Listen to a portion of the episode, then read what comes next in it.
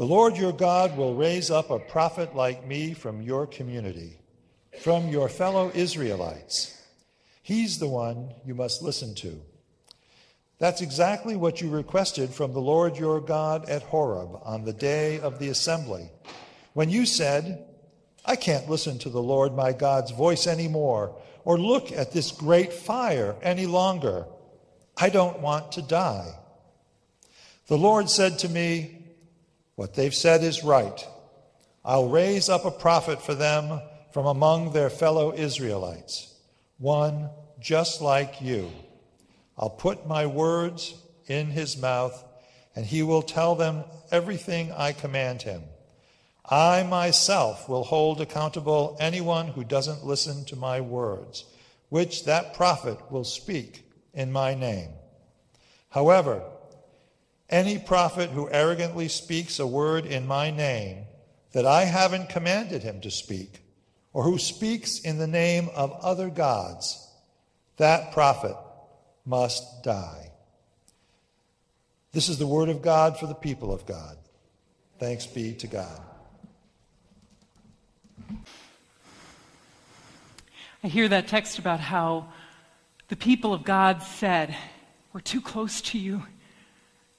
You're too big for us to look at. It's straining our eyes.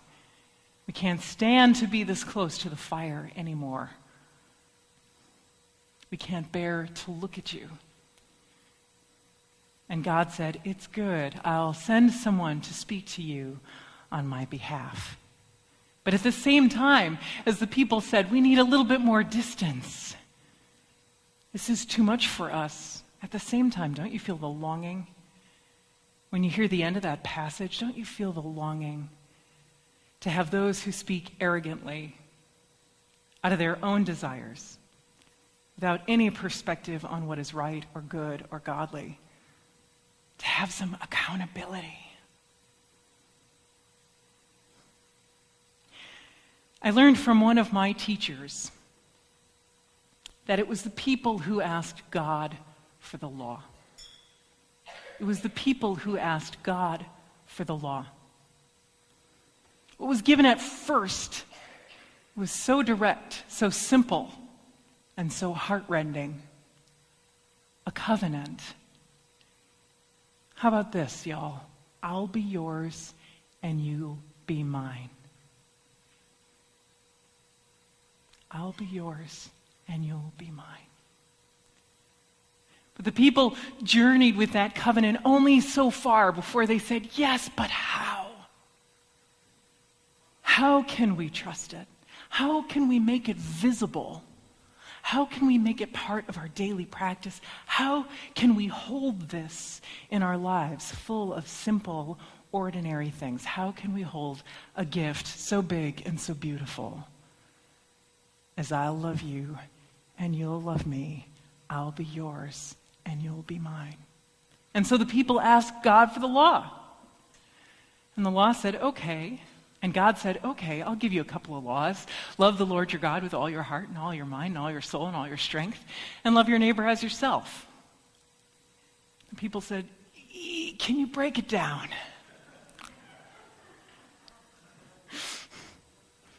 So that went from one and another like it to 10 to a few more than 10 to all the way to 613 and then all the commentaries.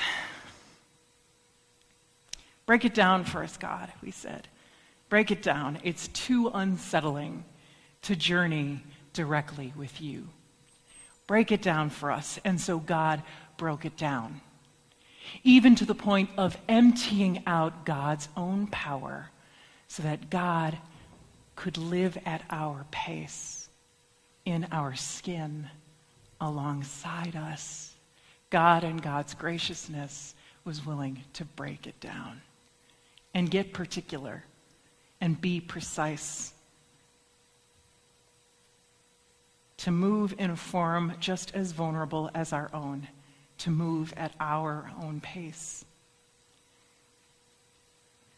But even as God became someone more comprehensible to us, someone we could touch more, oh, the ways of God became more a part of our ordinary lives and practices, we became more intimate with them.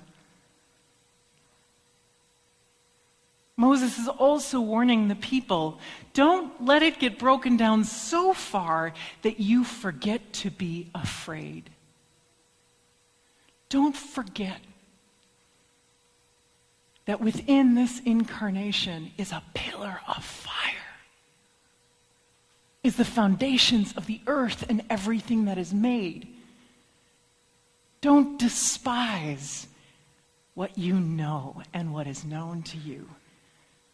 God is still clear and direct. Moses warns the people don't start doing what other people do. Don't let this become so ordinary, so common, that it's all the same to you. Don't you notice how those who exploit other people, who live in the common way, which is a way of violence and selfishness and harm to others, don't you notice how God is removing them from the places of power? Don't you notice how God is unseating the rich and powerful and raising up the lowly? Don't forget that once you were slaves in Egypt and the power of God broke that institution and set you free. Don't forget that in the skin of the incarnation is also holy fire.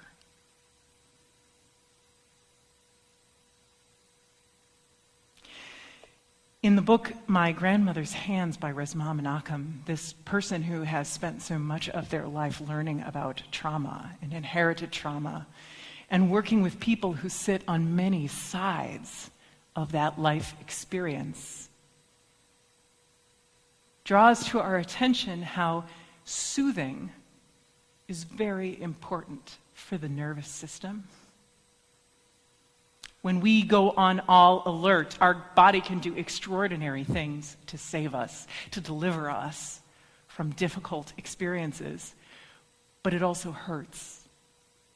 It also burns us up a little bit inside. And so it's not good for us to stay in that emergency mode for very long.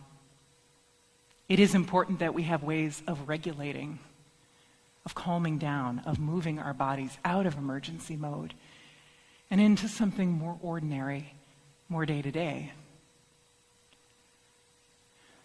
But Menakem is also pointing out that because of our culture, many of us have learned how to soothe to the point of self harm.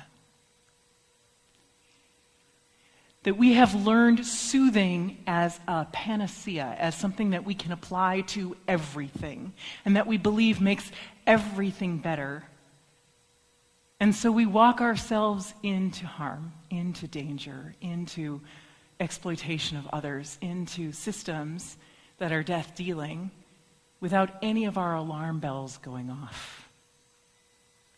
When we see other people in our midst who notice that something is wrong, we think they're the problem. And we say, if only they could be more calm if only they could get better at uh, articulating their concerns. And so they didn't aggravate people around them, not noticing that the aggravation, this, the disruption, is a sign of something powerful happening. It is a reasonable response to the conditions that are present. The fact is that there are many among us who are calling for change, who are having physical and emotional and experiential and spiritual responses to the things which are not right but have become normal. Whom we shush and try to soothe. And so Resmaa Menakem points out that in this um, navigation of trauma, not only is it important that we have the skills to move out of emergency ro- mode for the sake of the health of our body, but also that we do not forget to pay attention to the signs, to listen to our body, our body.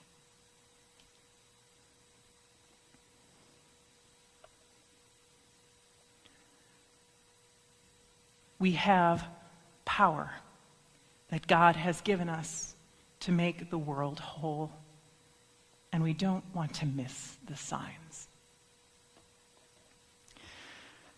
Today also has a reading from Mark that is infused with meaning because of the reading from Deuteronomy. This is just after Jesus has called the disciples and Jesus travels with them. It says, Mark chapter 1, starting with verse 21, they went to Capernaum, and when the Sabbath came, Jesus entered the synagogue and taught. The people there were astounded at his teaching, for he taught them as one having authority and not as the scribes. Just then there was in their synagogue a man with an unclean spirit. And he cried out, What have you to do with us, Jesus of Nazareth? Have you come to destroy us? I know who you are, Holy One of God. But Jesus rebuked him, saying, Be silent and come out of him. And the unclean spirit, convulsing and crying with a loud voice, came out of him. They were all amazed, and they kept on asking one another, What is this? A new teaching with authority. He commands even the unclean spirits, and they obey him. At once his fame began to spread throughout the surrounding region of Galilee. I want to draw our attention to two parts of this reading. We've talked uh, throughout this Epiphany series about different ways that people behave and communicate. And those different ways uh, broadly can be understood as differences in pace and differences in orientation, where our att- whether our attention is oriented toward people or toward projects. We have acknowledged that there are those who see what's in the hearts of people easily, that they are attuned toward that. These are people who take their time and are oriented toward people, and so they have the capacity to recognize that. Like Jesus seeing um, Nathanael under the fig tree.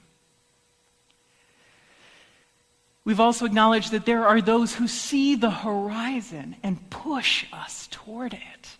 The visionaries, ones who can give direction. These are people who are generally faster paced, bolder, and more oriented toward the goal than toward the persons, right? Personalities. But there are also those who test for the truth. Is this action, is this teaching consistent? Is it clear? Is it complete? Does it challenge us as it ought to? In the first part of this reading, we hear how Jesus begins to teach, and the people who are listening there are astounded by his teaching, for he taught them as one having authority and not as the scribes. So we know that there's a lot of scribes in this community, people who literally pay attention to the letter of the law. Right? These are the people who have held all the ways that God has broken down the I am yours and you are mine, and who steward those things for the people. And yet they are able to listen to Jesus, and in what Jesus is doing, they hear something more than just caring for the details of the law. They hear a kind of authority, a kind of knowledge and confidence that goes beyond focusing on the laws themselves. It's in balance with the love from which the law was called forth.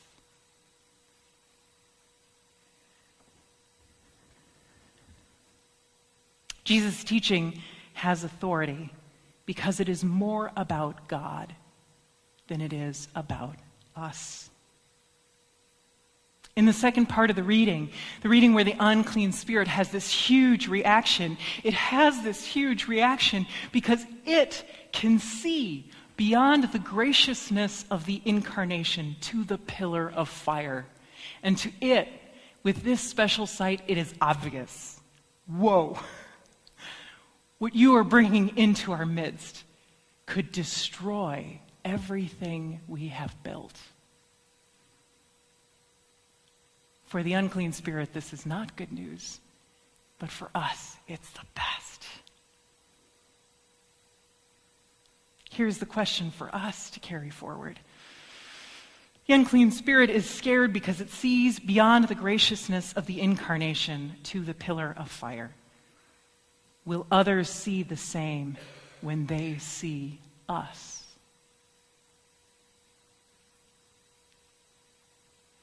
In the American Christian church,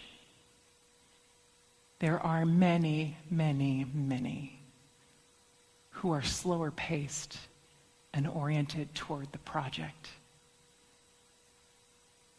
Institution builders, people who make sure that the process is good and sound and correct.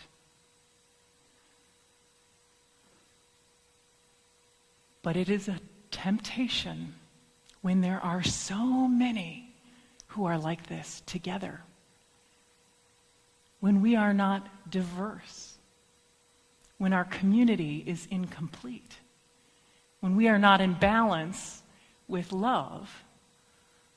We can become more focused on the laws themselves than the love from which they emerged. Do we see beyond the graciousness of the incarnation to the pillar of fire? And do others see the same when they look at us?